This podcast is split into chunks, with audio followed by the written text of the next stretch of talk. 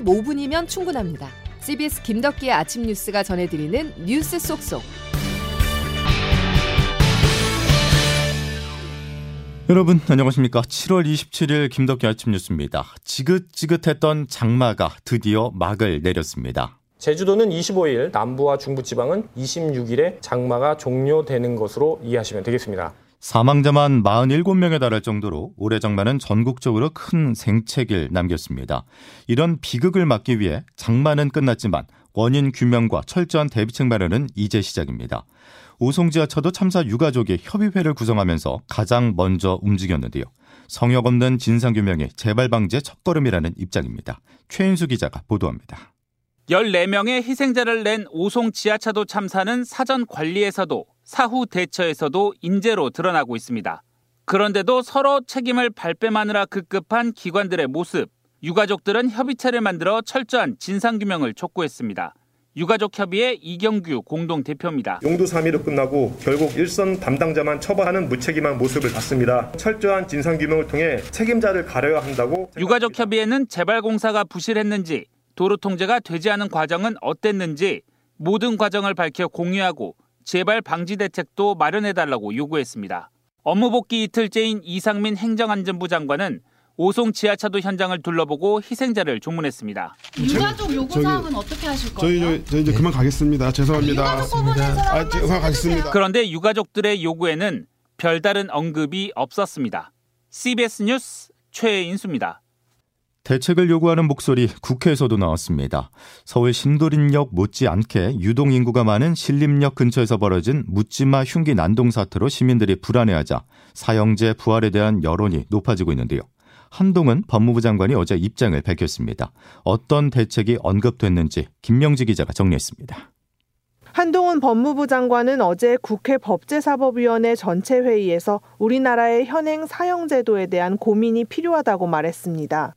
서울 신림동 흉기 난동범인 조선을 가리켜 사회가 용납할 수 없는 괴물이라고 하면서 영원히 격리할 방법이 필요하다고 지적한 겁니다. 다만 여기엔 여러 철학적 외교적 고민이 필요하다고 설명했습니다. 집행하게 되면 EU와의 외교 관계가 단절될 수 있는 문제입니다. 다만 제가 이 문제에서 가부를 명확하게 말씀드린 문제가 아니라 이게 그렇게 간단한 문제가 아니라는 것을 한 장관은 실질적으로 사형이 어려운 상황에서 가석방 없는 종신형 도입에 관한 의견을 묻는 말에 유력하게 검토될 만한 방안이라고 공감을 표했습니다. 또 조선이 미국 등 선진국의 총기 난사 사건에서 종종 보이는 외로운 늑대 유형의 범죄자라고 설명했습니다. 외로운 늑대는 단체에 소속되지 않은 개인이 극단적인 사상 등에 따라 테러를 가하는 사례를 일컫습니다.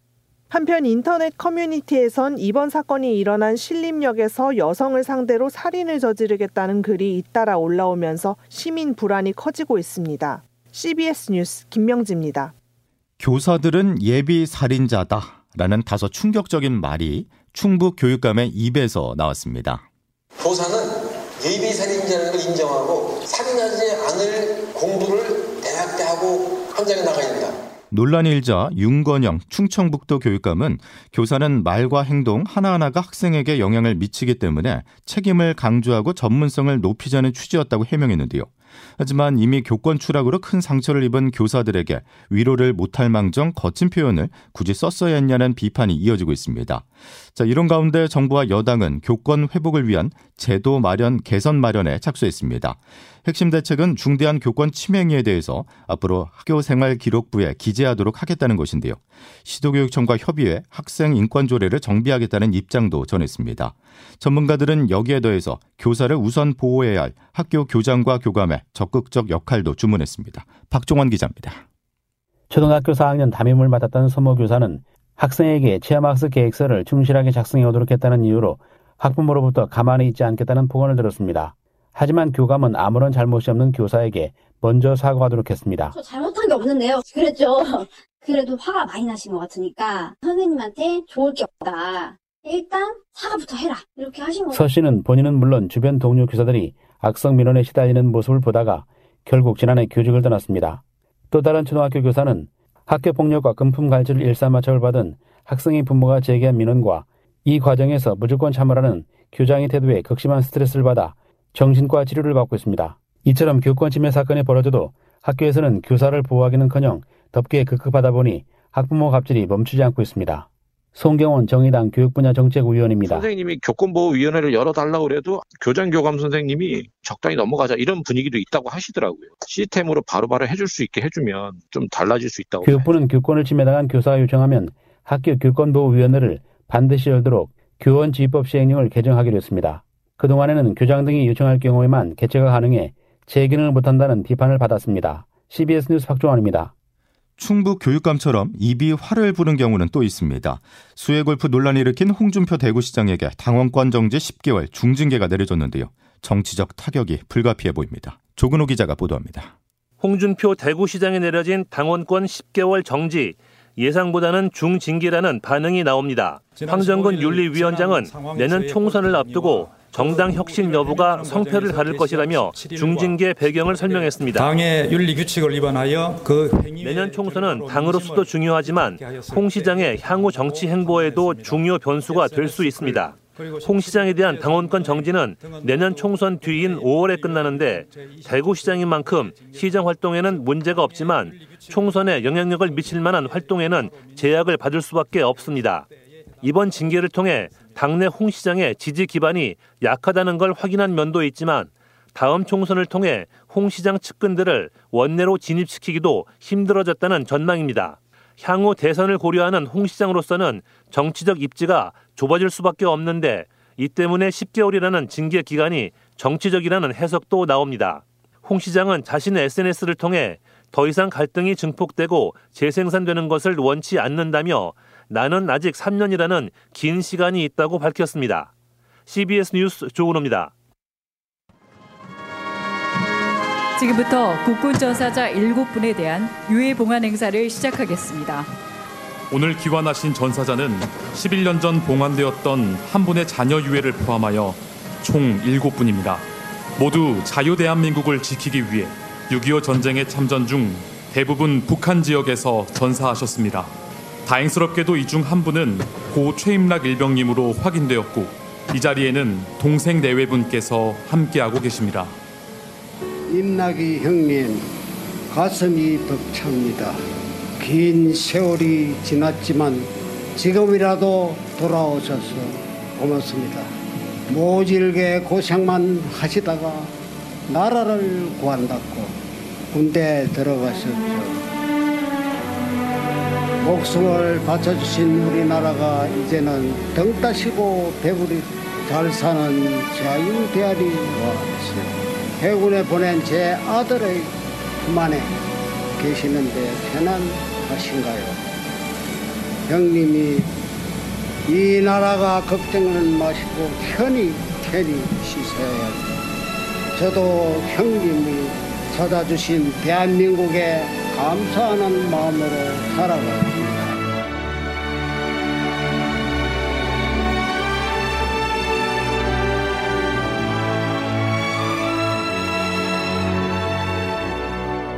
어젯밤 서울공항에서는 6.25 전쟁 국군 전사자 7인의 유해 봉환 행사가 있었는데요.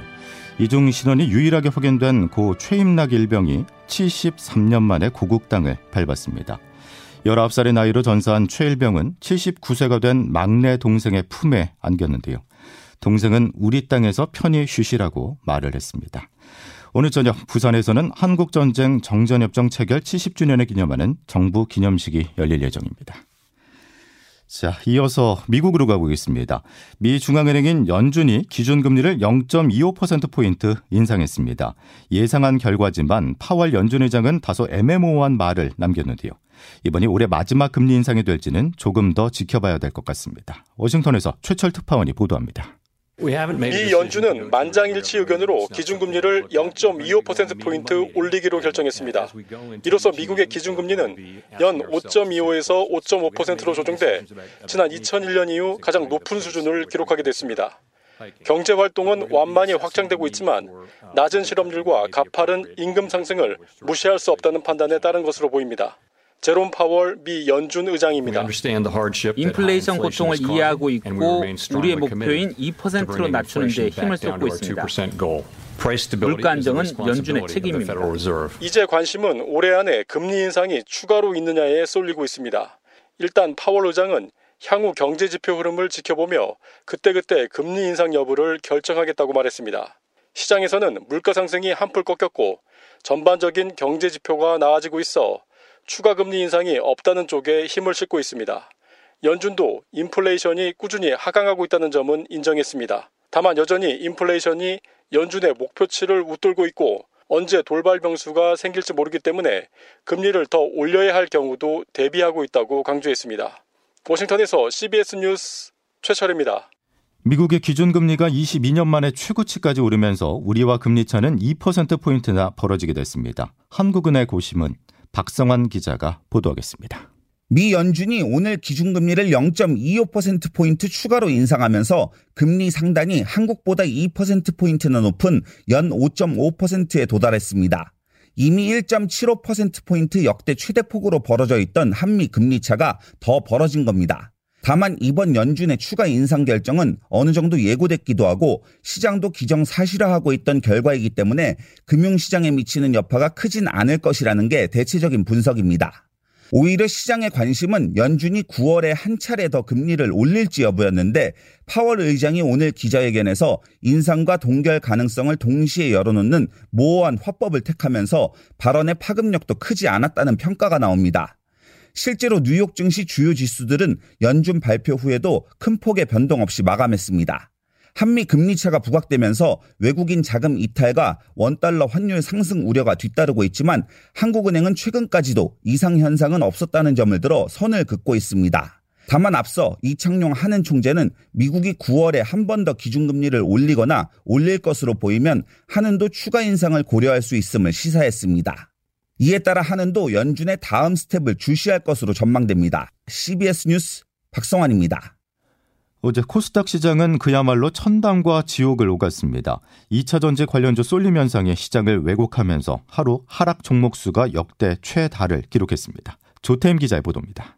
대표적인 2차 전지 관련주는 에코프로와 에코프로비엠, 어제 오전까지만 해도 에코프로비엠은 장중 26% 이상 급등했고 에코프로도 장중 19%까지 오르며 52주 신고가를 기록했는데 오후 들어 반전이 일어났습니다. 매물이 갑자기 쏟아지면서 에코프로와 에코프로비엠의 주가가 급락하기 시작했고 이어 2차 전지 관련 전 종목이 하락세로 돌아섰습니다. 상한가 직전까지 급등했던 금양의 경우 어제 하루 변동폭이 무려 45%에 달했습니다. 투자자들은 패닉에 빠졌고 주식 투자 카페와 오픈 채팅방을 중심으로 주식이 아니라 코인이냐는 말까지 나왔습니다. 하지만 전문가들 사이에서는 시장 사정과 무관하게 움직이는 2차 전지에 대해 과도한 쏠림이 나타났다는 경고가 있었습니다. 2차 전지에 대한 묻지마 투자에 비투도 늘면서 코스닥 시장의 신용 잔액은 지난 4월 9조 원대까지 떨어졌다가 엊그제 다시 10조 원을 넘어섰습니다. 박정호 명지대 교수입니다. 투가 늘기 시작했다면 이거는 과열이죠. 낙폭을 더욱 키울 수 있는 공매도에 대한 우려도 나오는데 한국거래소 코스닥 시장본부는 오늘 하루 동안 에코프로비엠과 LS 일렉트릭을 공매도 과열 종목으로 지정해 공매도 거래를 금지한다고 밝히기도 했습니다. CBS 뉴스 조태임입니다. 삼성전자가 오늘 올해 2분기 성적표를 내놓습니다. 반도체 사업을 담당하는 디바이스 솔루션 부문에서만 3에서 4조 원대 적자를 낼 것으로 예상되는 가운데 메모리의 경우 디램 출하량 증가와 가격 하락폭 축소 등으로 적자 폭을 줄였을 것으로 전망되고 있습니다.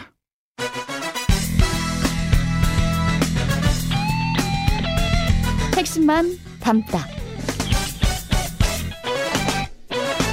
Save your time. 김덕기 아침 뉴스 여러분 함께하고 계십니다. 기상청 연결해서 날씨 알아보겠습니다. 이수경 기상 리포터. 네, 기상청입니다. 예, 장마는 끝이 났는데 뭔가 좀 찜찜함이 남습니다. 네, 어제 날짜로 지루했던 올해 장마가 종료됐는데요. 하지만 기후변화로 인해서 장마 후에도 집중호우가 나타날 가능성이 있는 만큼 계속해서 주의가 필요하겠습니다. 당분간 대기가 불안정해지면서 짧은 시간에 곳에 따라 매우 강한 소나기가 내릴 수 있다는 점 염두에 두시기 바랍니다. 장마가 끝난 뒤에 계속해서 찜통더위가 이어지겠는데요. 간밤에도 남부지방을 중심으로 열대야가 나타난 곳이 많았습니다.